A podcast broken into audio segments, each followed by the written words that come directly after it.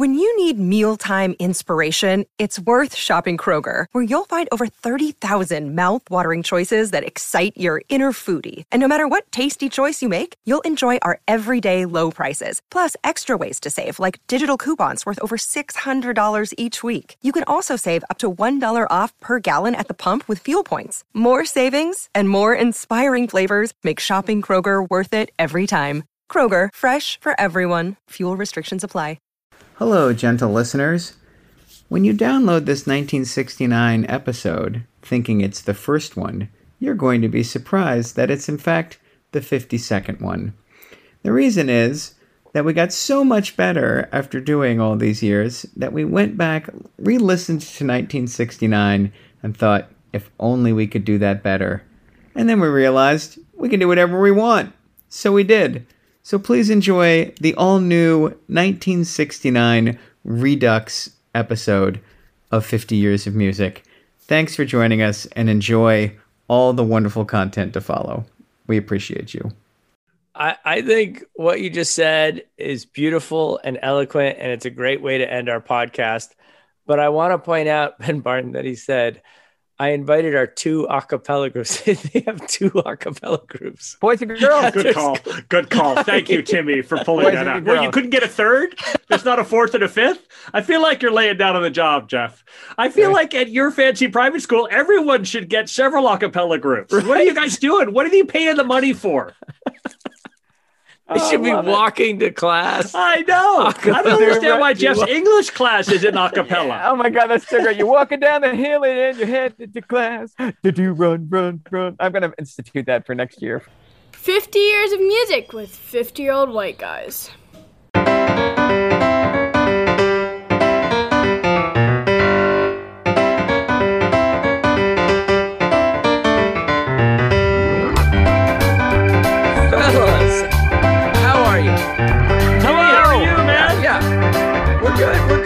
We might as well have this conversation in front of the children.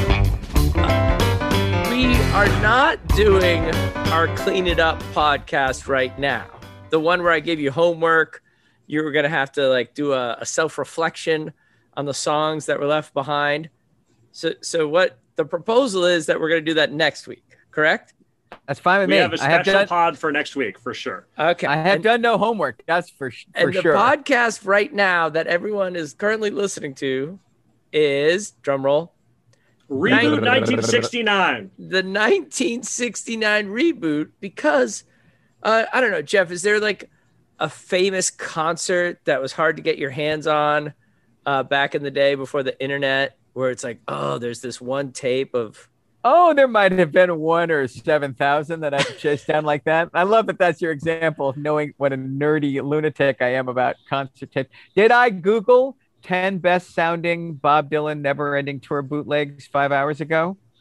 Yes, I did. So you're still doing that. Okay, Yeah. good. So our original 1969 podcast is going to attract the same kind of lore down the road Because you yanked it because you're a I- revisionist historian. because it was outpacing all our other downloads uh, times times four. Oh, because It's- people were starting with the first Yeah. one. People started with the first year, heard heard the tragedy. I mean, it's so bad. It was so bad. This the sound was really bad, and also we just hadn't hit our stride yet. So Seventy, weirdly, seventy is better. 70 is better. So we And no yanked We're just going to redo sixty nine, and then, but I have a, a more controversial suggestion: is that Uh-oh. We just keep it going.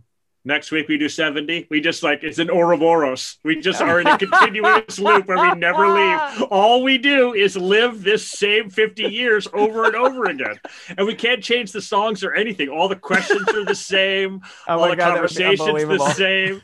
It's going to be like Groundhog Day. yeah, Punxsutawney podcast is what I was going to say. That's great. I'll Um, have I'll so have the same kind like of when- pauses. Is this like when Lucas re-releases Star Wars and adds a bunch of annoying Oh, stuff like me, Han, dude. Han shot first and, Yeah. and Jabba the Hutt walking around in the hangar and all that My crap? song is the same, but my story is like eight thousand times better. So Oh, I'm, I'm fired up. and I'm changing my song entirely. And yeah, you, well, but here's the next question: Is it the same uh, questions Oh, and it's you the guys same are question gonna for pretend. sure. Hey, Timmy, hit me. What were the top boys and girls names in 1969? Michael and Lisa. oh, how dare you, Jeff? I was about to say Michael and Lisa. Wow, you both got that right. William and Jacob. All right. So now the uh, the listeners know what's going on. Hey, we are 50 years of music with 50 year old white guys. We're coming to you on the Drive In Podcast Network. So uh, any chance you get, you go to musiccitydrivein.com. You've got great articles, you've got great music, uh, a lot of movies, trailers. We got a summer of fun coming up on that website. So please check it out, musiccitydrivein.com. Uh, Ricky and all the guys, thank you in advance. 1969, the Grammy winner. It's the Grammy winner. Games People Play by Joe South. Jeff, we're not hearing anything. Jeff, Jeff, you shut us off. We can't Jeff? hear you, man. Jeff, we, What? we can't hear any music. Oh yeah, because uh, I'm I'm recreating 1969's pathetic inability. What's the name of this It's dude? What's the name of the guy? I, I'm texting my dad to find out the name of that guitar sound. His name Joe is South. Joe South. I thought your dad said it was twanging. No, no, he's got an actual name. It's like a flanger or something. It's flanger. It's a flange. Yeah. All right. Sh- you you're gonna cut all this out where I'm an idiot? We're just Yeah. doing the song. Here we go.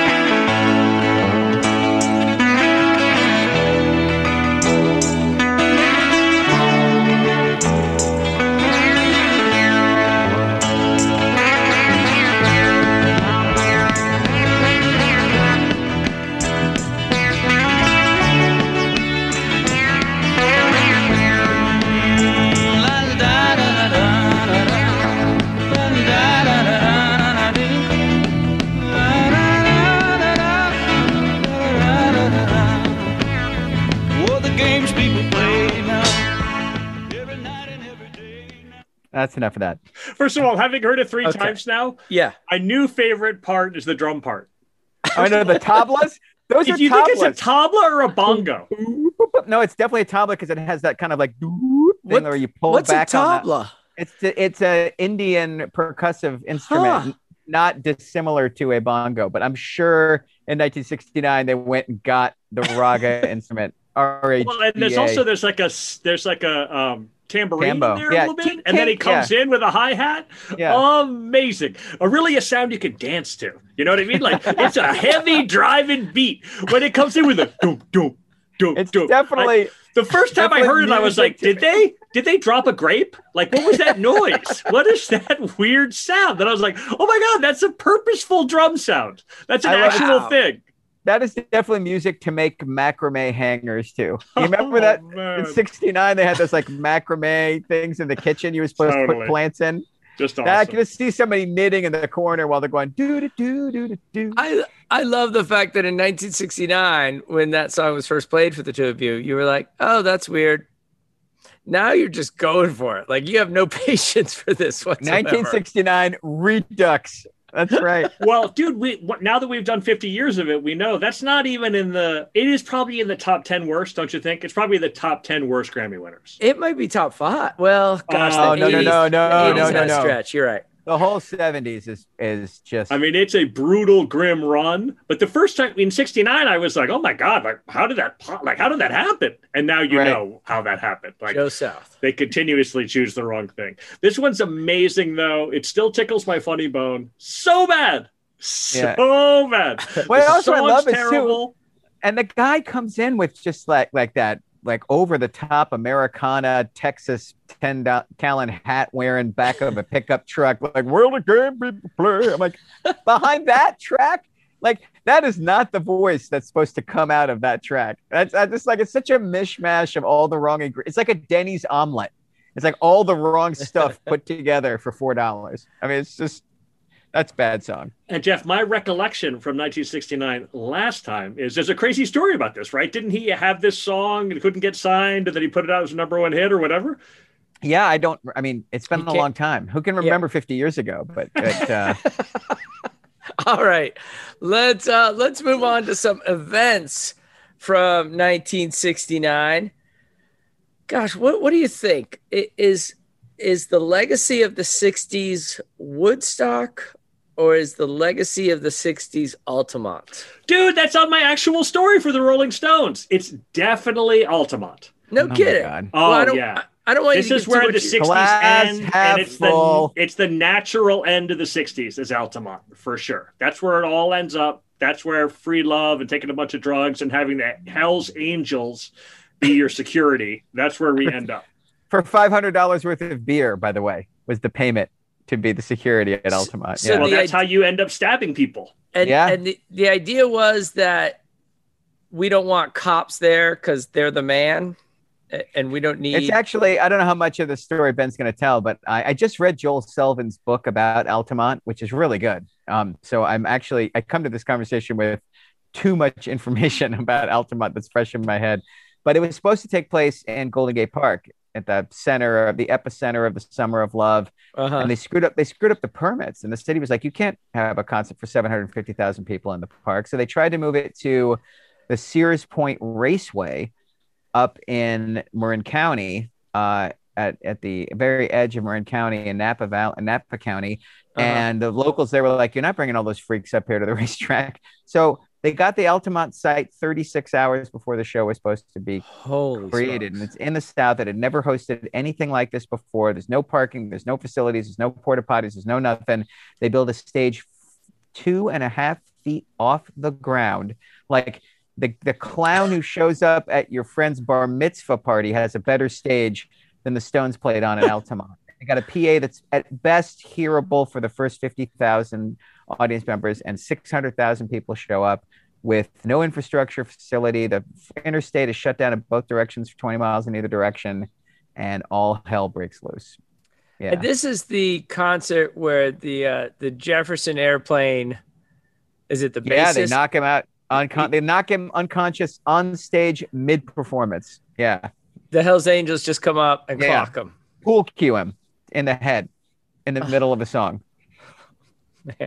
So Ben Barton, why is that the uh, why is that the '60s instead It's of almost free- what happened to Woodstock. love? They overran the thing at Woodstock. I mean, it was a mess. They just like when you don't plan things and you're not into the whole like controlling things and doing things, doesn't work out. I'm a 50 year old man. I can say with strong confidence that if that Yeah. if your plan is like I don't have a plan, we're just going to wing it. Eventually, you will pay a significant price, Yeah, yeah. We are we are especially if you're high Yeah. as hell and the Hell's Angels are involved. Like, Well- this is not a good combo. I, so I, I'm going to make the argument that um, you can't have one without the other. Like the answer is yes to which one is the is emblematic of the '60s. America really did try to uh, experiment with an idea of let's let go of old structures that seem to be exclusionary. Let's rewrite the rules. And then Ben's right that the absence of rules is just as bad as the presence of too many rules, right? That what a, what a community at its best is is a continual, perpetual negotiation of equity. Woodstock and Altamont are neither of those, and that's what's so problematic, right? But I actually think like Altamont was happening all over America when Woodstock was happening. It's just America wasn't paying attention.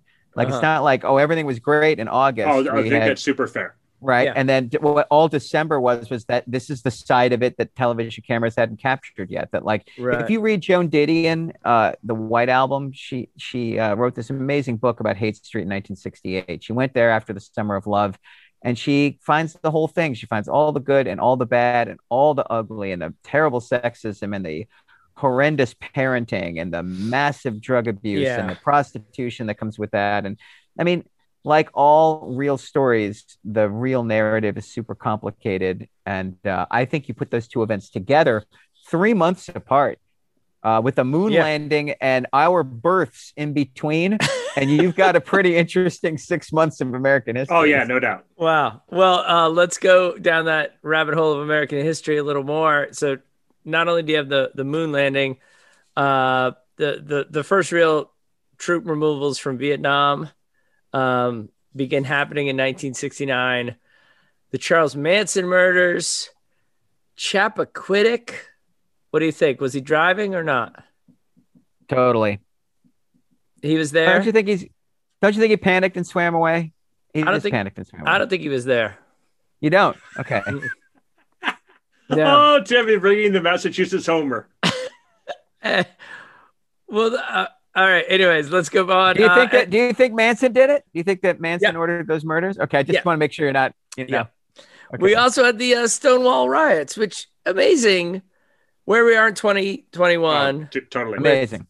with gay marriage, uh, where we were in 1969 uh, with, with cops shaking down a gay bar. It's really a remarkable, remarkable transition in American history. I went. I just went. Uh, the last time I was in New York, I walked for like three hours through Greenwich Village Yeah. and happen, happened upon the Stonewall. It was really uh, moving. It Oh, was. it's moving super badass. stand It's so good. Yeah, It's still right there. Yep, yeah. it's really great. That was when you went to that uh that rock and roll. Oh yeah, seminar, yeah. That's right. Yeah. That's right. You came and hung out with me. That's right. Yeah. Uh, all right, well, let's go. Um, to, let's go see what you remember. Give me the number one TV show in 1969. Jeff Simons.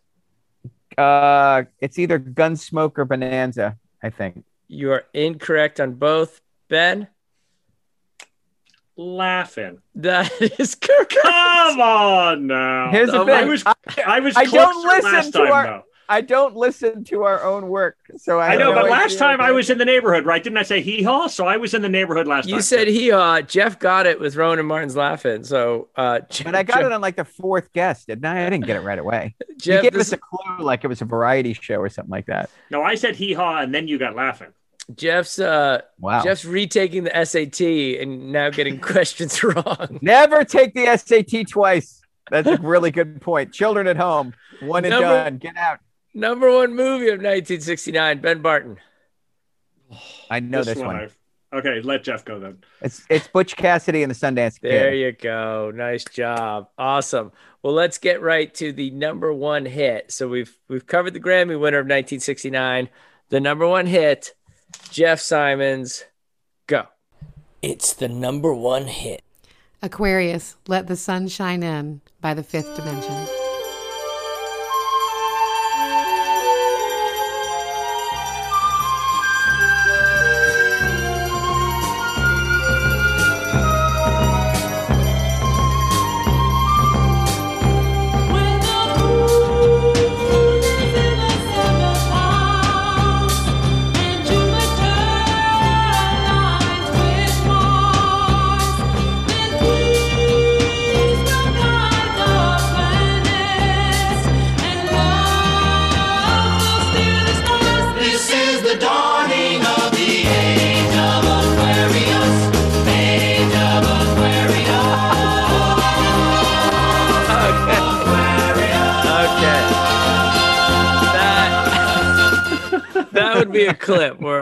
Take our shirts off in this.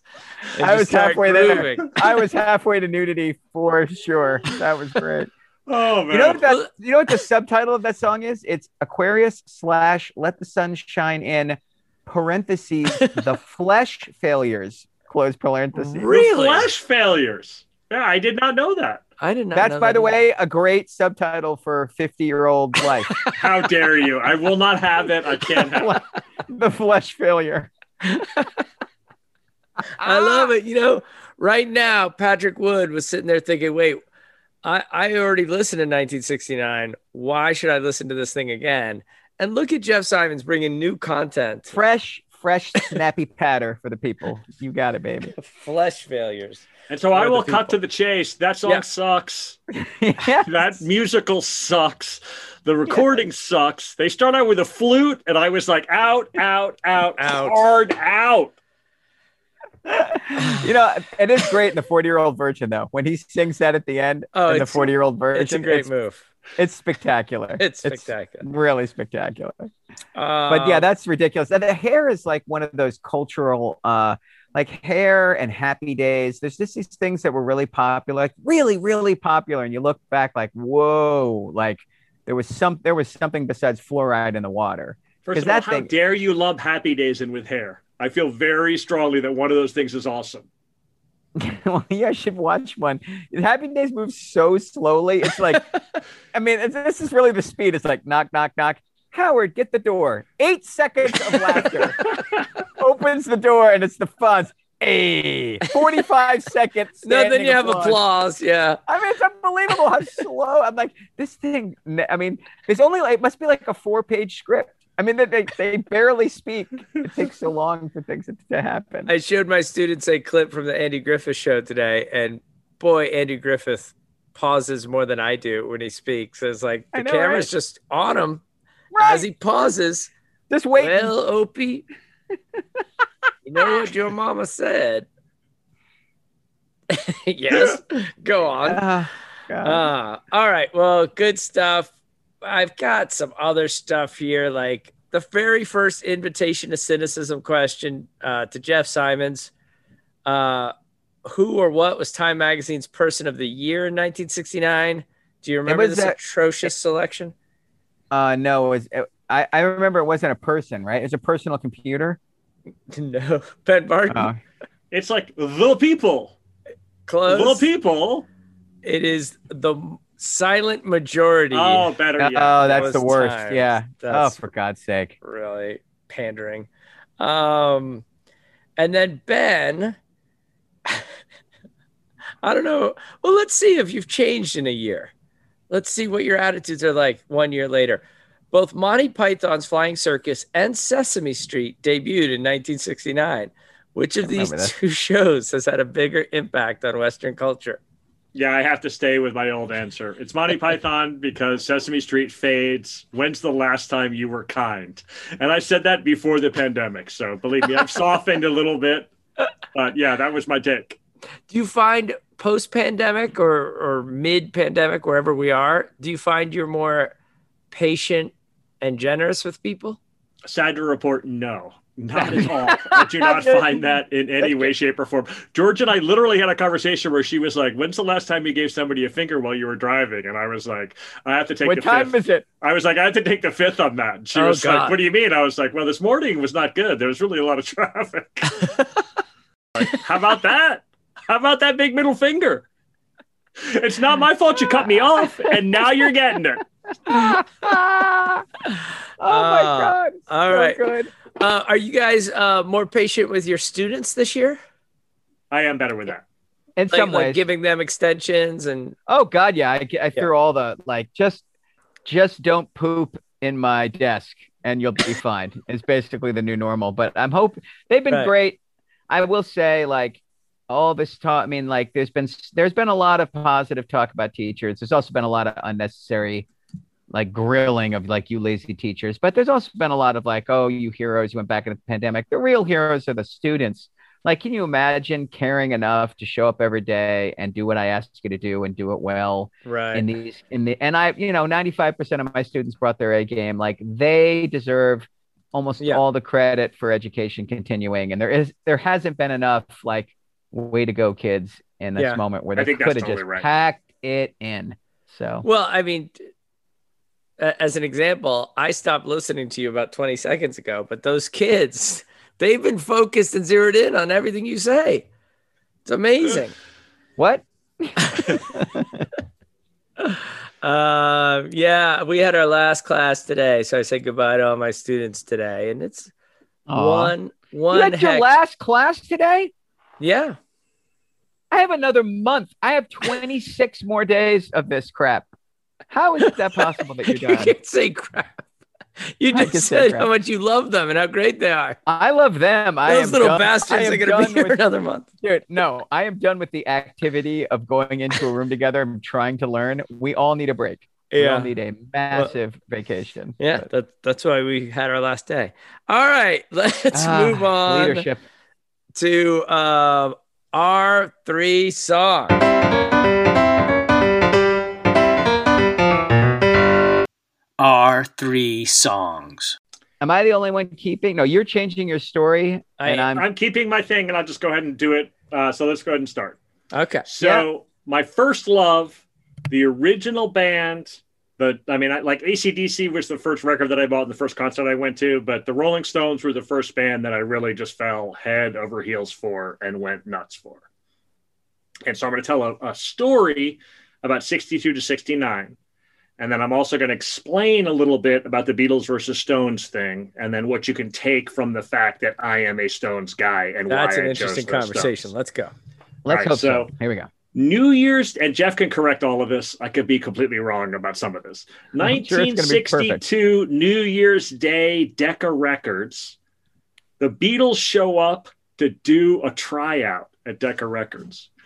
And an executive Decca, at Decca Records turns them down and tells the Beatles management that guitar music is on its way out and declines to sign the Beatles. Hundred Three percent months- true. What Three was on months- the way in, according to this guy?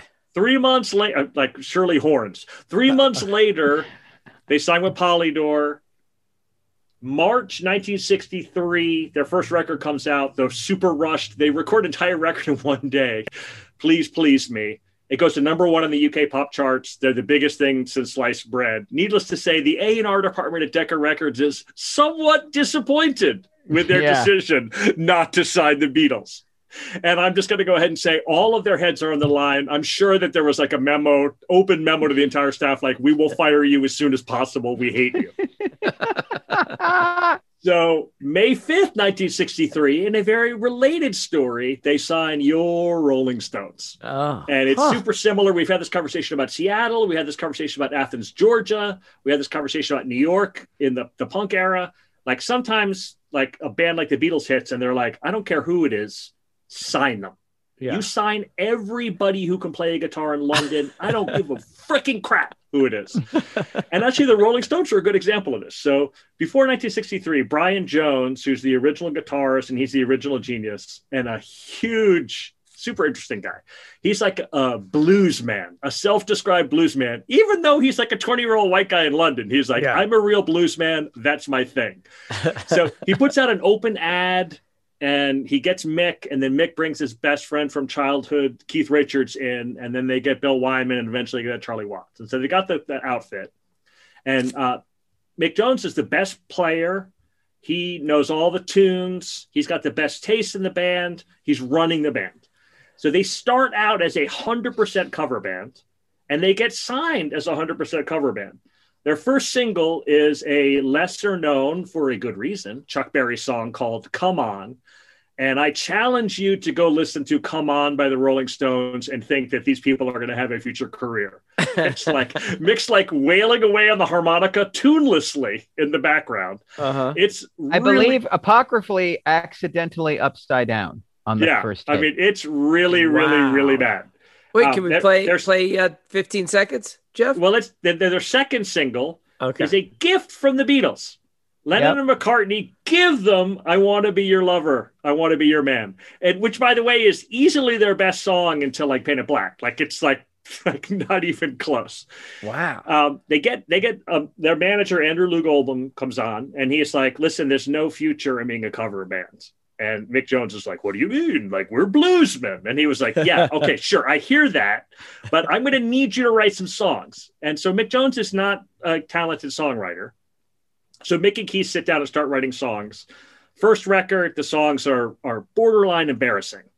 And they don't even put their own names on it. They call him Nanker Phelge. That's the Yep. name of the songwriter because they want to stay bluesmen. So they're like, oh, there's this blues person you haven't heard of from Mississippi called Nanker Phelge. And he's written these awful songs that go along with I'm a King Bee and Fortune Teller and Poison Ivy, right? I will just say, as a huge Stones head, I have a soft spot in my heart for that first record. Jeff, do you Oh. agree? Yes, I got. Can I say their version of "I Just Want to Make Love to You," where they speed up accidentally in the middle and like Watts starts playing the hi hat and then he starts stops and starts playing it again. It's so exciting. It sounds like kids reinventing music. I that's an underrated. It's their best record for a long time. Like oh, I agree. second, third, fourth, fifth record don't live up to the original. Totally agree with that. Although you can see why after the original, the manager was like, "We we need to move on." Oh, yeah, totally. Like Yeah, we can't totally. be a blues cover band. So um, they keep putting out records. They're grinding away at it, and basically Brian Jones keeps getting pushed further to ter- the periphery as he goes. Like each record's got more originals on it. The originals are better. They're making progress. But the first thing you want to note is if you're going to be a Stones person over the Beatles person, you need to play in that argument, Stones versus Beatles. You have to play "Come On," and then you also have to play "I Want to Be Your Lover" and be like, "I just want to be clear. The only reason the Stones exist is because of the Beatles. Like that's a fact. You have to eat that." Yeah. Uh, the second thing you have to eat is that the Beatles records, each record is better than the Stones record, all the way into 68. Like there's just no argument about it. And then in particular, 67 is a banner year if you are on the Beatles side of this argument. So uh, the Stones put up Between the Buttons, and that is okay. That's a good record. It's got some good songs on it. Um, the Beatles put out Sergeant Pepper's. So Sergeant Pepper's comes out March 1967, and the Stones are so rattled by this record that they go into the studio and create their own version of it, their Satanic Majesties Request. Which, first of all, I will say, um, "She's a Rainbow" Oh, the top 20 Stone song. That's a masterpiece. That record is jaw droppingly awful. Like, Oh, it's no. so bad. It's laugh out loud bad. Um, I can't remember the name of the song. Jeff will know. There's a song that's written and sung by Bill Wyman that they were like, sure. Like, you know, they I know. let I can't Ring- remember what it's called. they let Ringo so sing horrible. on Yeah, Sergeant sure. Pepper, so maybe we should let Bill Wyman have his own song. and dude, I mean, it's like it's a, one of them. I mean, and I, I like it's more embarrassing than the worst Pink Floyd song. Like it, that's how bad it is. Like for a major a major artist, this album has got some serious lows. So they're so humiliated. They got to slink their tail between their legs. On the rivalry thing, it's like Boston, it's this Red Sox Yankees in 2003. Like it's just an Yeah. absolute nadir. The Beatles have just bent them over their knee and spanked them until their butts are super red. And of course, the Beatles are super nice. Like Paul McCartney's like, "Yeah, lovely lads. Like you're fine," and they're like, "No, we're not fine at all. We suck, and you eat our lunch every day." Like they freaking had it. And at the same time, everything's going to pieces with Brian Jones. So he's Yeah. a drunk and a drug addict, and they're being huge dickheads to him. This is how bad it is. March 1967, the whole band goes to Morocco on a vacation. Uh huh. And Brian Jones gets in an argument with his girlfriend, Anita Pallenberg. And Timmy, you can guess this. Who does she go home with? Mick. Keith Richards. No, She's Keith Keith. Richards' girlfriend. Like he just lit, and it, this is his, this is Brian Jones' girlfriend of two years. They get in a fight. Keith swoops in, just takes her home with him. That's, That's it. It's over. Oh yeah, totally. And I mean, if, if you wanted to be nice about it, you could say, you know, Jones was a dick, and Jones lorded over Keith and was like, "I'm the lead guitarist, you're the rhythm guitarist. Never do anything except until I tell you to do things." All of that being said, if one of us had taken the other Yeah, person's right. girlfriend in Morocco, like that's a tough look Yeah. for our guys. Right. So 68 Beggars Banquet. They're just like F competing with the Beatles, F being the Beatles. We're just going to do our own thing. And Beggars Banquet is a masterpiece. And then they followed up with 69's Let It Bleed. And this is the beginning of the run. I mean, part of the thing with the Beatles is that like they don't have anything from 69 to I guess 70 is the last record, but Yeah. they don't have anything to compete with the Stones through 74. But 68 to 74, that's your argument right there. Like, it's, you could put, in my opinion, you could put 68 to 74 with the Stones up against anything that the Beatles did. And I include the run that has Sgt. Pepper's in it. That's how strongly I feel about that run. Wait, wait can with- you name the the albums for me from because uh, I have no conception of Beggars the Banquet, Let It Bleed, the first, uh, the only, uh, well, uh, Get Your Yayas Out, which is a live recording that puts the Beatles to shame. Okay. Uh, Sticky Fingers, Exile on Main Street. You're going, you're going to go Goat's Head Soup. It's only rock and roll. Yeah, totally. I carry all the way through there. All of the Mick Jones records are masterpieces. Every Mick and that Taylor. basic or Mick Taylor. Sorry, they get rid of they get rid of Jones and they they bring in Mick Taylor. Well, they don't and- get rid of Jones. He drowns in his swimming Well, so hold on. They fire him. They let him give a press release that he's leaving the band, and then two months later, the poor guy drowns in his pool. Like And the next day, the next day, the Stones play Hyde Park with a new guitarist. That's oh how yeah, cool totally. It was a tribute. They don't it was a cancel tribute, the show. Jeff. No, they don't cancel the show. They bring It was a. It was with a tribute. I, I don't know if you know, but but uh, Mick read a really nice poem about. No, and they released So- eight dubs. That's my favorite part. Is there? It says like they released dubs. I've seen the footage. They released like eight pigeons that a roadie captured that morning, and they kind of poop on the crowd and disappear. It's the most disingenuous. Oh, dude, and Mick and Keith don't even go Oh. to the funeral. Like it's a bad luck. No. Oh yeah, no, Oh. totally. They were busy. They had other stuff to do. Oh, Cold blooded. dang. Okay. Yeah. Wow. So Let It Bleed is, depending on how you count it, my favorite Stones record. And it has my favorite Stones song on it. This is a song that Jeffrey K. Simons played at my wedding. Oh, I did. This is not a Bill Wyman embarrassing himself song. This is the first song that Keith sang. It's a beautiful country rock song. It has all of the stuff that they did right and that they were smart about. Like they went back to their roots. They started exploring other parts of American music. Like at the beginning, the argument between the Stones and the Beatles was the Beatles were reinventing rock music from America in the late 50s and the Stones were reinventing blues music from America in the early 50s, 40s before that. Like Wow. they were just Yeah. digging in a different part of the garden. Cool. And then to move on to this country rock and bring in all of the different flavors of Americana reimagined through their playing, that's the argument for the Stones. Jeff, will you hit me? You Got the Silver by the Rolling Stones.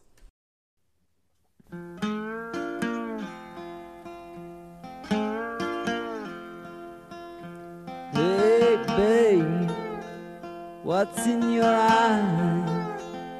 I saw them flashing like airplane lights. You fill my cup, babe, that's for sure. Must come back for a little more. You got my heart, you got my soul, you got the silver, you got the gold, you got the diamonds from the mine. Well, that's alright. It'll buy some time.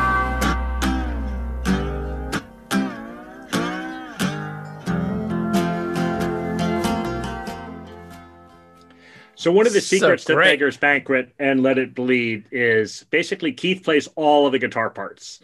And he's such an interesting, sloppy, weird player. And this is such a great example of that, like the dum. Yeah. and then he's got an actual slide part, but he's got a part where he's kind of using his fingers as a slide all at once on top of each other. Um, and his voice, like it's so beautiful. Like Mick Jagger, um, depending on how you want to count it, is the most iconic voice in rock music of all time. But Keith brings his own like special flavor to it, and his like um, his vulnerability in his That's it singing right of this there. is just so Yeah. beautiful. Mick's not vulnerable at all, even when he's singing about vulnerability. Keith's vulnerable even when he's singing about being invulnerable, and that is this. That's his whole secret. There's no Paul Westerberg. There's no replacements. There's no alt country, anything without Keith Richards' vulnerability and his vocal. Uh, Like Tweedy, all the guys we love from the last 30 years are copying Keith Richards, and on some level, whether it's Oh, yeah, no, I consciously or love it. subconsciously. But, but didn't you didn't you say in the first podcast that that Mick didn't even go to the uh, studio that day? Like, was Yeah, it's this very a, possible. There's a, like there's a whole bunch of different rumors about it, but yeah he and Marianne Faithfull are filming some movie in Australia. And- Performance. Uh, Yeah, and so they're off in Australia, and so Keith is like, you know, bloody fuck them. Like he just goes into the studio and records the song himself. Yeah. oh, I don't like. I don't. stuff. I I hate the Beatles versus Stones things because any rock and roll fan who doesn't love them both, like, what are you doing? Why would you get into a Beatles versus Stones argument when you can have you can have fruit and dessert? But but I think Ben, that was a that was just a fantastic little uh history Walk. lesson for Yeah. everyone. That was great. Um, and it is a shame we weren't born in 1968 because my favorite Stones song is "Sympathy for the Devil." And if we had to pick greatest guitar solo of all time, it would Oh, be the guitar solo. The guitar solo in "Sympathy" is is everything I love about rock and roll in 45 seconds. Dude, It's I can perfect. sing that Yeah. guitar solo Yeah. in my mind just right now. Oh, yeah. Like no problem at all. Oh, when we did it so in the great. Branson Rock Band one year. We were learning it, and I, uh, the kid was doing it wrong. He's like, "What are you doing?" He's like, "That's not how it goes." He's like, "Well, I haven't learned it yet." I'm like, "Give me that guitar," and I played it for him. And then he couldn't do it. I was like, how do you not have that? I was like, oh wait, he hasn't listened to it a thousand times, and he's not hearing it as a extra verse of vocals the way I hear it. Yeah, totally with you. No, for sure. That's and then. I mean, I'm an anti bongos guy, generally speaking, but the Oh, bongos on Sympathy are amazing. and that makes me Yeah. even more mad at Joe South. Joe South had presumably heard Sympathy and then Right. brought in that Still. timpani part for his record. Yeah, Uh, let's try. Let's get Joe South back out here and beat him around a little bit more. That's great. All right, Jeff Simons, what do you got tonight? I'm not gonna change my song. I will change um, what I have to say about it. Um, so my, my song's "I Want You Back" uh, by the Jackson Five, uh, and it's my favorite song from the year because um, uh, there are days in which "I Want You Back" is my all-time favorite. a- Anything, um, the joy that they pack into this song, like it's exactly three minutes. It's a perfect single. It sounds good coming out of the shittiest AM radio. It sounds great coming out of a big fancy stereo system. Um, it's just uh, it's you know it's just a little bit of perfect. It's like a perfectly made chocolate chip cookie. Um, and it's it's a great combination of an incredible house band and these young kids from indiana who are chasing fame and stardom. It's got all this joy but it's also got all this ambition in it. Like everyone's playing as hard as they can and as well as they can. And what i want to say about it tonight though is like i mean in 1969 we start we start lionizing rock music, right? Like Led Zeppelin 2 and Abbey Road and Let It Bleed and the Who's Tommy is and you know the band's uh, second record with Dixie Down and the and uh, you know like there's just all of the this is the moment where the conversation about rock and roll becomes about these big important artistic albums um, at the expense of the singles acts, particularly the African American singles acts of the 1960s. And I think it's really important to remember that uh, songs like "I Want You Back" are they're equally, if not more important than those big album moments, right? Like albums are what people listen to now, right? You go to Spotify, like, okay, I want to know about 1969. Like, I'll put on Abbey Road, but nobody, very few people were, were building record collections in 1969. Undergraduates were, and like music fanatics, everybody else was buying 45s, or they were just turning on AM radio and just waiting for the song to come back on every hour on the Right. hour because it was a hit. And I think it's, I I don't want to forget that um, that contribution, that crucial contribution to the joy of the world that singles artists, particularly African American singles artists in the United States, played.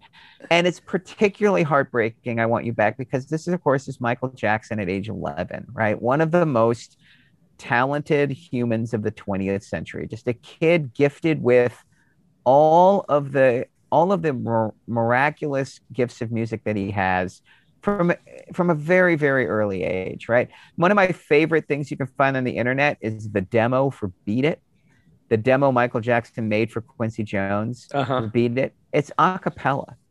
It is a 48 tr- it is a 48 track recording of michael jackson singing all the parts. And when i mean all the parts like do do do do do do do do do and he does all the all the drums. He does all that da da da da. He does he's he's got it all in his head. He can't play an instrument but he's got the whole thing in his head. And that's what he sends to quincy jones. And then Wow. quincy jones replicates michael's head through actual instruments. Like that's who this 11 year old kid is about is becoming. And at the same time he's the victim of ruthless familial abuse right? Like these kids were abused. They were verbally abused. They were physically abused. They were abused by becoming famous too early. There this there was a cartoon show about these kids when they were the age they should be watching cartoons not be the stars of cartoons.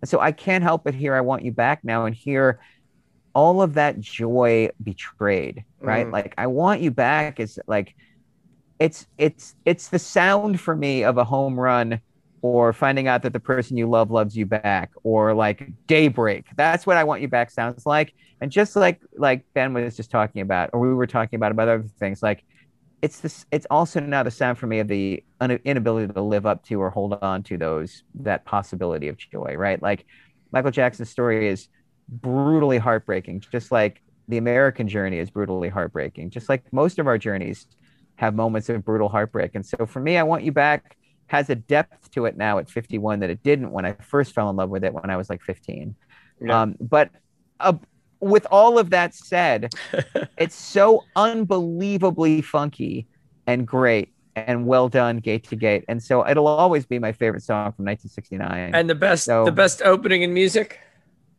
it's in there. That piano slide. Boom. I mean, you Oh, hear the guitar you get to the part is what gets me. Oh, First 10 get to seconds, yeah. Bum, ba-da-da, bum, ba-da. I mean, if you're not dancing by then, I don't know what's the most. What's I mean, there's like maybe ten songs that have em- em- moments like that where you're like you're on the dance floor Oh, immediately. This yeah. is one of them. I Want You Back by the Jackson Five.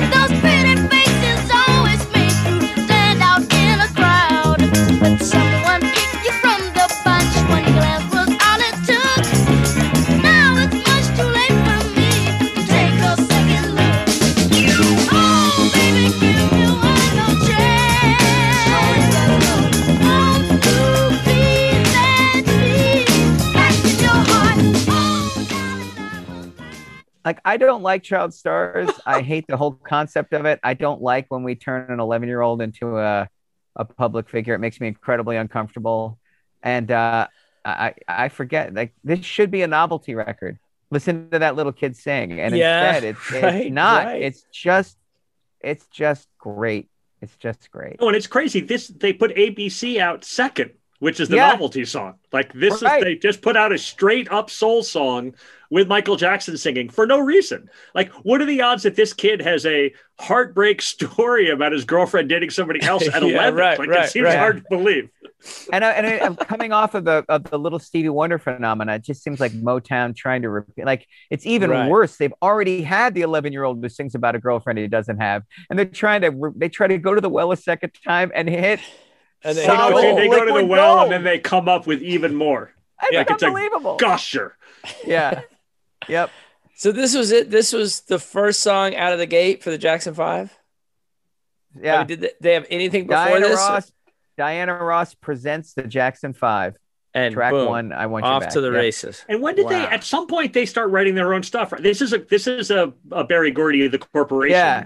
It's a corporation tune. Um, they they have you know what's amazing about them is it's mostly covers, and some of the covers are wild. The fourth track on this record is a funkadelic cover. It's a song "I'll Bet You." It's from the from the Maggot Brain record, Wow. right? So and uh, and it's contemporary. Like Maggot Brain had come out four months before Yeah, this, for sure. and the Jackson Five were like, "Let's do that." So like they were already like they were already taking crazy ass risks when they're teenagers. Like they're they're really interesting. And the whole story. record is the Motown band. Yeah. I mean, Yep. it's not the Jackson Five are just singing. They're not playing any of the instruments. I mean, They're I know singing- live they play the instruments, but this is Sing, singing and playing, as far as I know. Yeah. dude. And there's that rotating- band, that Oh. band, those two guitarists, I can't describe. And ABC's the same way. Like Yep. those guitars are just fantastic And they're- so and interesting off the Yeah, beat just- and like playing off of each other. Like it's crazy. And ABC slips the beat, like it has a turnaround because it goes bum bum bum da ba da da ba ba da da da da bum bum bum bum bum. It's like row row row your boat, but funky as hell. It's really it's it's it's so clever because it's so simple, but it's so clever. It's very Beatlesque, frankly, in the in the cleverness of arrangement, one might say. You're the best. I love this one. I It's can't so say great. enough about it. It's So such a great. great call. This is an all timer. All right, Timmy, you're Uh, changing it. Bonus all right. content for the for the bonus re- content. redux. So the the devoted listener may recall that I went with Ooh Child uh, back in the very first podcast. Um, great song, love that song, no regrets. Some mistakes were made. However, I always wanted to when I hear "Ooh, child." my buddy Joe Achilles is like, you got to be kidding me. 1969, you didn't pick Give Me Shelter. And I thought, I was like, oh God, was that was that that year? That's that's a, that's unfortunate. I didn't realize that was that year. I remember Greil Marcus coming to Asheville School um, and playing that song. Like he's Greil Marcus is in our auditorium, um, you know, 280 students, and he plays that song over the loudspeakers. And he says, I want you to listen to that song again. And we all sat there again and listened to it uh, before Greil Marcus started talking about that night of, of recording that song and what that meant at that time period in, in American history. It was a great night. And I and I said to Joe, like, oh, that's my mistake. Too bad I can't go back and change it. Um, but here, here's where the the story Ben Barton turns sad. I don't know about Rolling Stones albums, time periods, when songs occur. I think Ben has picked this up. Don't worry. I don't think this is revelation. if if you had said uh, that the Harlem Shuffle occurred in the '60s, I would have believed you. I have no beef. I I think I could name before your talk. I could name two Rolling Stones albums: uh, "Sticky Fingers" 71. and "Tattoo You." 81. I remember there's like a, a tongue coming out of a giant mouth. Very disturbing to me. Um, I can't name any songs off those albums. So there I am uh, this morning, like, well, I got to change my pick. I got to go with Gimme Shelter because this is ridiculous. So I go and I'm like, I want to make sure that was 1969. And I go, and there's this album in 1969 called Let It Bleed. Ben Barton, do you know what the last song on Let It Bleed is? It's not Yes, he Give Me does. Shelter. Isn't it the first No. one? You can't always get what you want. Which is by far the best song of 1969. Ah. Jeff Simons, go. Oh, that's want what the- you're doing. I like it. I like it. That's what we call misdirection. in You really business. did. Although Give Me Shelter would have been a great selection too. You can't always get what you want by the Rolling Stones.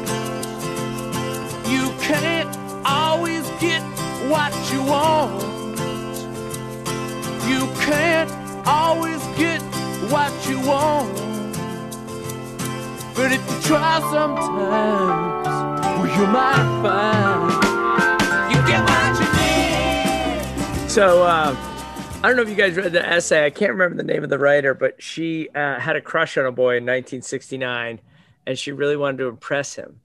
And in their chorus class at school, the teacher was cool, and at the end of his his class period, he would let students play a record, a song of their choosing, and it was her crush's turn. And he came to her and he's like, I don't, I don't know what to play. I don't know what to play.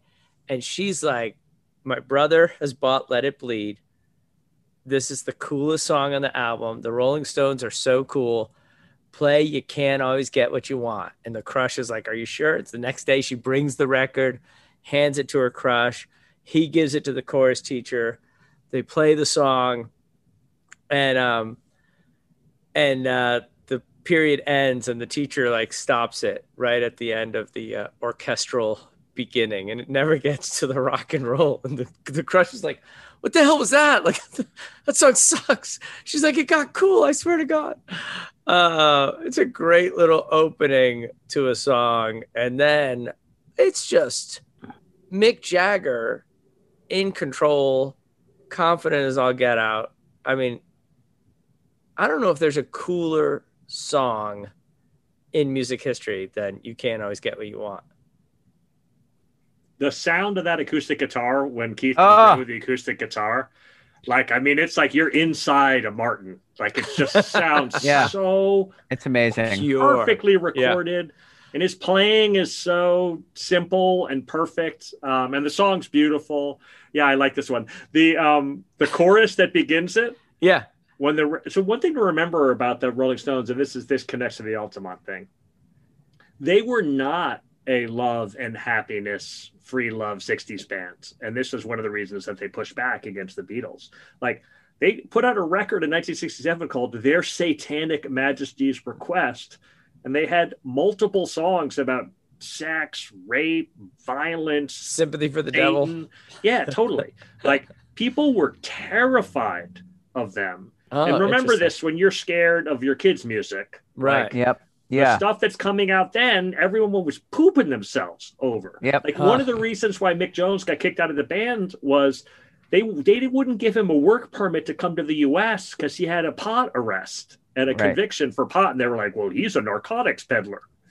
Yeah. So, true. I mean, True. they were they were a dark and terrifying band at the time. Oh, that's Um, fascinating. and but that being said, I love this. Like this is a great answer to um, "Let It Be," and of course the the, the record's called "Let It Bleed." Um, right. And you can't always get what you want is um, not good. It's exceptionally good life advice that we can all take every day. So Oh, hey, we're there. We are So there. here's my here's my story about these two songs. So the rock the Branson Rock Band was performing at a holiday assembly. okay. At Branson it was their first show of the year, and we were doing "Gimme Shelter" into "You Can't Always Get What You Want," and I had roped in the two a cappella groups to sing the intro to "You Can't Always Get What You Want" and the outro. So I was going to have 44 kids on stage. Uh, an Wow. all school assembly. We would practice, practice, practice, practice. And the day before is Sandy Hook. Oh, Oh God.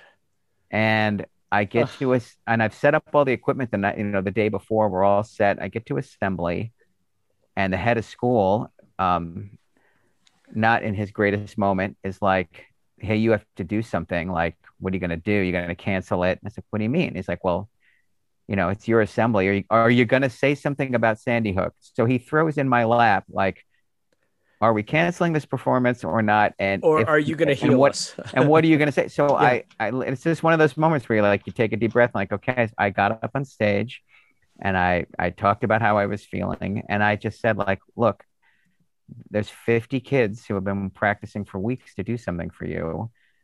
There's two songs here. One is about rage, and the other is about redemption. oh, And so Jeff. we are going to channel all of how we feel. We're going to channel all our rage into the first song, and then we're all going to have a little hope and redemption. And those kids went up and played "Gimme Shelter," and when Delaney Flanagan sang "Rape, Murder," the whole Oh, like first of all, everybody stood up, and then everybody's screaming along and sobbing. When we did, you can't always get what you want. Like, I mean, it was pandemonium. It was like, it was just one of those like you know, three or four memories you don't forget. It was incredible. wow. That's a And, great uh, story, man. I never That's heard that. amazing. Yeah, and it was great. It's the alpha and omega of that record, and it could- takes us all the way back to the beginning of this conversation. It was, it was the, it, that's life, right? It's rage, Right. red- uh, rage with hopefully redemption. And when it's just rage, the you know Yeats is right. The center cannot hold, and mil- mere anarchy is loosed upon the world. That's what this podcast is. it's the redemption. It's Listen, the redemption. I, I think what you just said is beautiful and eloquent, and it's a great way to end our podcast. But I want to point out, Ben Barton, that he said, I invited our two a cappella groups. they have two a cappella groups. Boys and girls. Good call. Good call. Thank you, Timmy, for pulling Boys that out. Well, you couldn't get a third? There's not a fourth and a fifth? I feel like you're laying down on the job, Jeff. I feel like at your fancy private school, everyone should get several a cappella groups. What are you guys doing? What are they paying the money for? They oh, should be walking to class. I know. I don't understand why Jeff's English class is in a cappella. Oh my God, that's so great. You're walking down the hill and then you're headed to class. To do run, run, run. I'm going to institute that for next year for sure. Insight a cappella. That is All right, guys. Thank you for a great, great night. So our homework is due next week. Can't wait. It's the cleanup podcast. Bring a guest if you want, and uh, and we'll go from there. Okay. All right. Timmy, you're the man. Well done.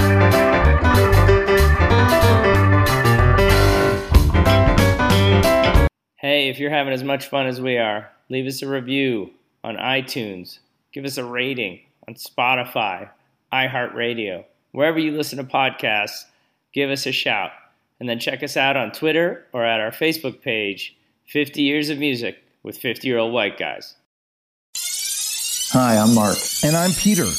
We're the founders of Electrocast Media, bringing you great podcasts like Nightmare Road Stories, Tech Talk Revolution, and Bodacious Minds. Electrocast networks include Ruby for female empowerment, the Best Business Network, and GPN for geopolitics. We built this company to create community and amplify diverse voices, and we really appreciate your support.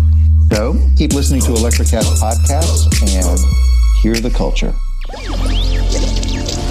Electrocast. Electrocast. Welcome to Tuning Into Sound Wellbeing, where we harmonise your mind, body, and soul. I'm Amanda, your sound therapy expert. And I'm Stephen, the curious explorer uncovering the mysteries of sound. Together, we explore vibrations, frequencies, and the power of sound therapy and tuning forks. Discover ancient wisdom, reduce stress, and tune into a healthier life. Subscribe to Tuning Into Sound Wellbeing today. Electrocast.